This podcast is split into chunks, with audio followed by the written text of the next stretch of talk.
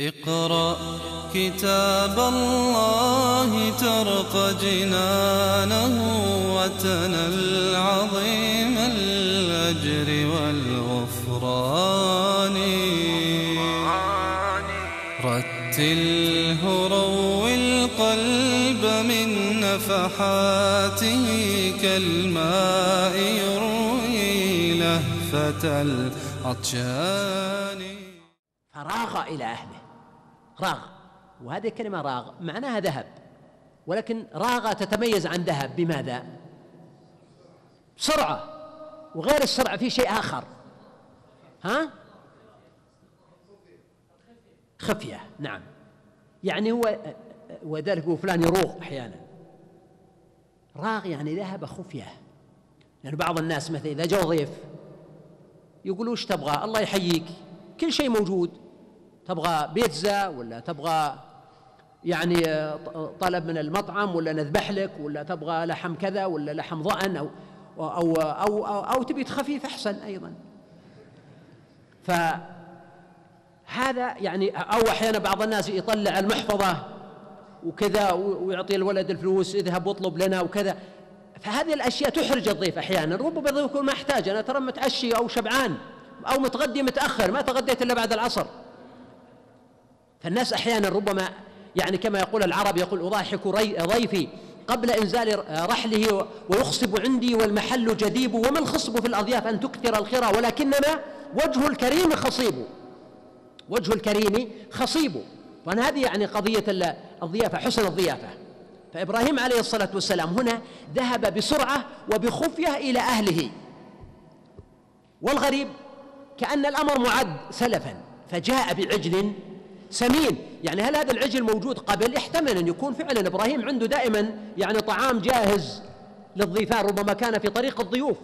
ولذلك بعض ما اعتاد عليه العرب وبعض البادية عندنا أنه إذا ذبح ذبيحة ثم جاء الضيف الذبيحة هذه لا تقدم للضيف لأنه يعني لا يليق بمقامه لابد أن يذبح له ذبيحة جديدة بعدما جاء. وهذا من العادات السيئة ومن الانحراف في الذوق وفي الفطرة. ومن المبالغة وحصلت بعض المرات خصومة بين أقارب وأبناء عم بسبب هذا الشيء. إبراهيم عليه الصلاة والسلام جاء بعجل سمين ربما يكون هذا العجل موجودا من قبل لأنه راغ وجاء به مباشرة. وأيضا كان من كرمه عليه الصلاة والسلام انه أنه جاء بعجل يعني قام هو شخصيا بإكرام الضيوف. أو كما نعبر بلغة العصر الحاضر هو الذي كان إيش؟ يباشر. هو الذي كان يباشر عليهم. وهذا شيء جميل. وربما أنا رأيت هذا في عدد من الشيوخ والفضلاء. تأتيهم في الضيافة تجده يصب القهوة يصب الشاي ويرفض أن يصب غيره. وأنا رأيت هذا في عدد من علمائنا علماء المسلمين في هذا البلد وفي بلاد أخرى. وأيضا هذا تجد عند الناس الكبار في كل بلاد العالم. يقول مجموعة أنهم ذهبوا في زيارة إلى الرئيس الأمريكي ترومان الذي أطلق القنبلة النووية على اليابان. بعدما انتهى من الرئاسة وانتهى كل شيء كان ساكن في شقة صغيرة في نيويورك أو واشنطن.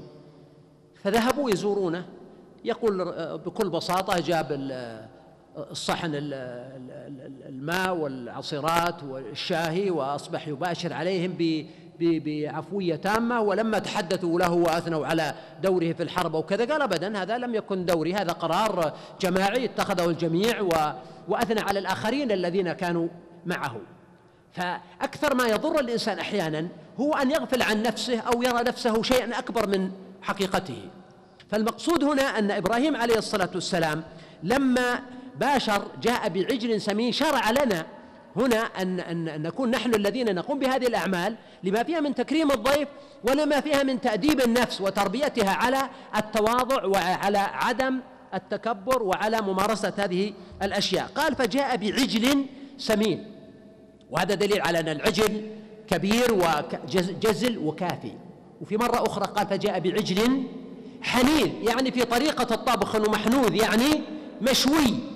وهذا من السرعة لأن العرب إذا كان الشيء يحتاج إلى سرعة فإنهم يقومون بشيه. ولذلك يقول امرؤ القيس يقول وظل طهاة اللحم ما بين منضج صفيف شواء. هذا الشوي. أو قدير معجل يعني أصحاب القدور فقرنه بكون معجل لأن يعني القدر قد يتأخر أحيانا. فإبراهيم عليه السلام من العجلة لتقديم الطعام للضيوف أنه جاء بعجل سمين جاء بعجل حنيذ قام بشيه فقربه إليهم. وهذا أيضا من تمام الضيافة. فإن العادة أن الناس يقدم الطعام ثم يقال لهم تفضلوا إليه فينتقلون إليه. بينما إبراهيم عليه الصلاة والسلام أحضر الطعام وقربه إليهم حتى لا يحوجهم إلى قيام. وإن كان هذا من العادات والعادات بابها واسع. وظروف الناس تختلف. اليوم ربما كانت العزائم والولائم كبيرة وتحتاج إلى إعداد والناس في مكان والطعام في مكان آخر لكن المقصود تعداد الجوانب التي حرص فيها إبراهيم عليه الصلاة والسلام على تحقيق كمال الضيافة. باعتبار هذا جزءا من الخلق الكريم. ويا له من شيء عظيم أن يكون إبراهيم الخليل أبو الأنبياء وهو أيضا أبو العرب. ولذلك ربما في هذه السورة بالذات قدم الله تعالى قصة إبراهيم وقصة لوط على بقية القصص. والعادة في القرآن الكريم غالبا أن الله تعالى يسوق القصص كالتالي يبدأ بنوح ثم عاد ثم ثمود ثم لوط. بينما في هذه السورة بدأ الله تعالى بقصة إبراهيم. لماذا؟ قد يكون لأنه كان أبو العرب أبا العرب. وفي هذا تحريك لقلوبهم ودعوة لهم إلى أن يعتبروا وأن يعيدوا النظر ويتذكروا الملة الحنيفية التوحيدية التي جاء بها أبوهم إبراهيم عليه الصلاة والسلام وأن الشرك طرأ عندهم بعد ذلك ونقلت إليهم الأصنام من الشام. كما نقلها عمرو بن لحي الخزاعي أو غيره. فهذا أحد المعاني.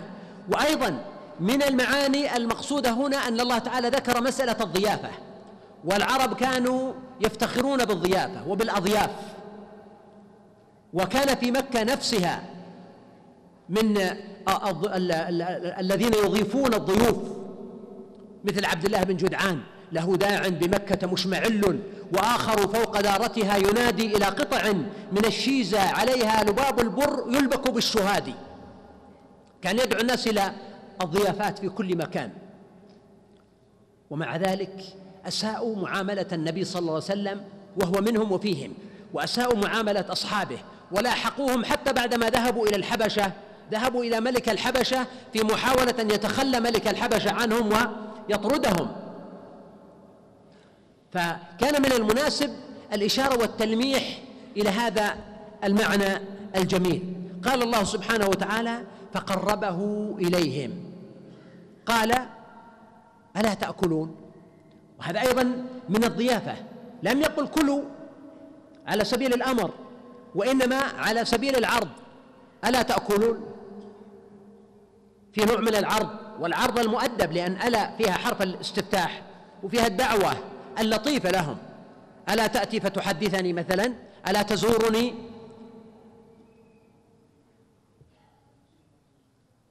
فأوجس منهم خيفة. هنا لما لم يأكلوا أوجس منهم خيفة. ولهذا في الآية الأخرى قال الله سبحانه وتعالى فلما رأى أيديهم لا تصل إليه نكرهم. وأوجس منهم خيفة. وهذا يؤكد ما ذكرته قبل قليل أن قوله قوم منكرون أنه لم يواجههم به وإنما وجده في نفسه. ولذلك قال هنا فلما رأى أيديهم لا تصل إليه نكرهم. وأوجس منهم خيفة. لماذا لم يأكلوا؟ وربما كان من عادة بعض قبائل العرب اليوم أنه الضيف إذا جاء وأكل يقولون مالح يعني أكل الطعام فهو مأمون لكن إذا لم يأكل يخشى منه الغدر وقد يكون يضمر سوءا. فإبراهيم عليه الصلاة والسلام لما رآهم لا يأكلون أوجس منهم خيفة. يعني زاد الشيء الغريب في نفسه لأنه هو يبحث عن هؤلاء الناس ما الخطب؟ ما الأمر؟ وإيجاز الخيفة منهم لا يعني أنه خاف من أشخاصهم لكن خاف مما وراءهم. ولماذا جاءوا؟ وبماذا جاءوا؟ وماذا يريدون؟ وعادة الأشياء الغامضة تبحث تبعث على الخوف. فهو أوجس منهم خيفة ولاحظوا هذا فيه وفي وجهه وقسماته دون أن يقول لهم شيئا قالوا لا تخف. وهذا دليل على أن الإنسان إذا كان الآخر خاف من شيء أو تردد فيه يحسن له أن يبينه على الصعيد الشخصي. النبي صلى الله عليه وسلم لما كان يمشي مع زوجه صفية ومر به بعض الصحابة فأسرعوا قال على رسلكم إنها صفية. وهنا قال قالت الملائكة قالوا لا تخف. وبشروه بغلام عليم. فهنا سرعان ما انقلب الخوف إلى بشرى. أبشر بغلام. من هذا الغلام؟ من هو؟ إسماعيل ولا إسحاق؟ أيهم؟ إنكم هذا اختلاف. أنا ما معيدنا الآية. أنا لكن اللي سمعت منكم قول مختلف. إسماعيل إسحاق. إسحاق أكيد. هذا إسحاق. ليس إسماعيل. إسحاق من هي أمه؟ سارة وهي زوج إبراهيم. إسماعيل اللي وجدنا أم من هي؟ هاجر. هذه قصة ثانية قصة إسماعيل وهاجر. ولهذا قال في الآية الأخرى نص الله تعالى على اسم هذا الغلام. قال فبشرناها بإسحاق ومن وراء إسحاق يعقوب. إيش معنى من وراء إسحاق؟ من يعني ولده ولده. يعني مو مولود هو ابنه. فبشرناها بإسحاق ومن وراء إسحاق يعقوب. وهذا دليل على أن الذبيح من هو؟ إسماعيل. لأنه إسحاق ما دام وعدوا بأنه سوف يأتيه ذرية ما ما, ما يتأتى أن يعني يتعرض للذبح وهو يعرف أنه لن يموت يعني. فلا يكون هناك ابتلاء وامتحان. فهذا من الأدلة على أن الذبيح هو إسماعيل. أما هذا الذي بشر به فهو إسحاق. وبشروه بغلام. طبعا غلام لأنه كان إبراهيم عليه الصلاة والسلام وزوجه كانوا يتطلعون إلى غلام يقوم بوراثة النبوة. ولكن لم يكتب الله لهم هذا الولد. وسارة رضي الله عنها يعني حدث منها موقف إنساني رائع وعظيم ومبكي أيضا. إنه لما يعني كبرت ولم يولد لها و وعرفت أنها عقيم أذنت لإبراهيم أن يتزوج أو أن أعطته هاجر. وهذا صعب على المرأة. ولكن يعني لشدة إحساسها بحاجة زوجها إلى الولد. وانه بيت من غير أولاد يعني يكون في وحشة. وإبراهيم عليه السلام كان متطلع إلى ذرية كما قال زكريا. فهب لي من, من لدنك وليا يرثني ويرث من آل يعقوب واجعله ربي رضيا. فهنا يعني تحم تحاملت على نفسها وأهدته هاجر من أجل أن تأتيه بغلام. فأذن الله أن يكون ولد لهاجر وأن يكون ولد لساره نفسها. وهذا دليل بقدر ما يقدم الإنسان من التضحية الرجل أو المرأة والصبر يكافئ الله تعالى حتى في عاجل الدنيا بالخير الذي لم يكن يتوقعه. وبشروه بغلام عليم. لم يقل بغلام جميل ولا طويل وإنما عليم. وهذا دليل على أن الصفات المعنوية هي التي يحرص عليها ويمدح بها. وفي الآية الأخرى قال فبشرناه بغلام حليم هذه بالنسبة لمن؟ لإسماعيل. اذا العلم والحلم هي الصفات والأخلاق. العلم الذي هو المعرفة والإيمان أيضا لأنه لا علم من دون إيمان بالله سبحانه وتعالى وإنما العلم هو ما قربك إلى الله عز وجل. والحلم الذي هو الأخلاق والكرم والنبل. قال وبشروه بغلام عليم. هذا درس في التربية. ماذا يجب أن نحرص على تكوين أبنائنا وعلى تلقينهم تربيتهم منحهم الرغبة في العلم وليس حقا العلم عليهم دون أن يحبوه لكن منحهم الرغبة في العلم والمعرفة والأخلاق. فأقبلت امرأته في صرة. المرأة كانت عندهم والجو هنا جو لا لا, لا ريبة فيه فهي عند زوجها وفي بيتها وهؤلاء ضيوف.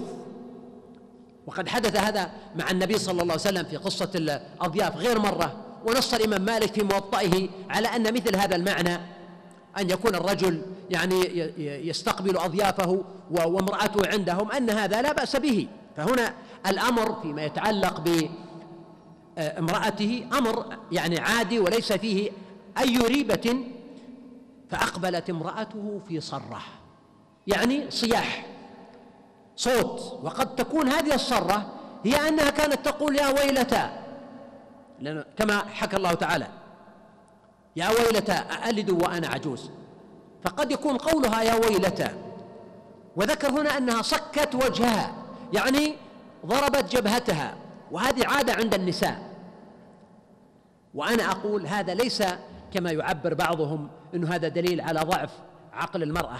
في نظري أنه مما لا ينبغي أن يقال مثل هذا الكلام في هذا السياق وهي امرأة يعني يكفي من نفور عقلها التضحية التي ذكرتها. وأن تكون قرينة لإبراهيم الخليل والصبر معه وما تعرضت له من المحنة مع ملك مصر إلى غير ذلك من الاعتبارات. وإنما المرأة بطبيعتها وعاطفتها أنها سريعة في تصرفاتها. فلذلك لما سمعت هذا الخبر ربما سمعت قصة غلام ولم تتأكد من هؤلاء الناس ومن هؤلاء المتحدثون؟ ما هذا الخبر؟ ولذلك صكت وجهها يعني ضربت جبهتها وهي حركة أحيانا لا إرادية وقالت عجوز عقيم يعني يوجد سببان لعدم الإنجاب. العقم يعني لم تنجب يوم كانت فتاة في سن الإيلاد فضلا عن أنها الآن في مرحلة الإياس. وكذلك زوجها قالت يا ولد أألد وأنا عجوز وهذا بعلي شيخا. إن هذا لشيء عجيب. استغربت هذا الأمر. هذا التعبير العفوي ترى جميل. شوف حتى في بيت الأنبياء الناس يتكلمون بدون عقد بدون مشكلات يعبر الإنسان عن أحاسيسه عن مشاعره عن فرحه عن اغتباطه عن استغرابه بمثل هذه الطريقة بدون تكلف. اقرأ كتاب الله ترق جنانه وتنل عظيم الأجر والغفران. رتله روي القلب من نفحاته كالماء يروي لهفة العطشان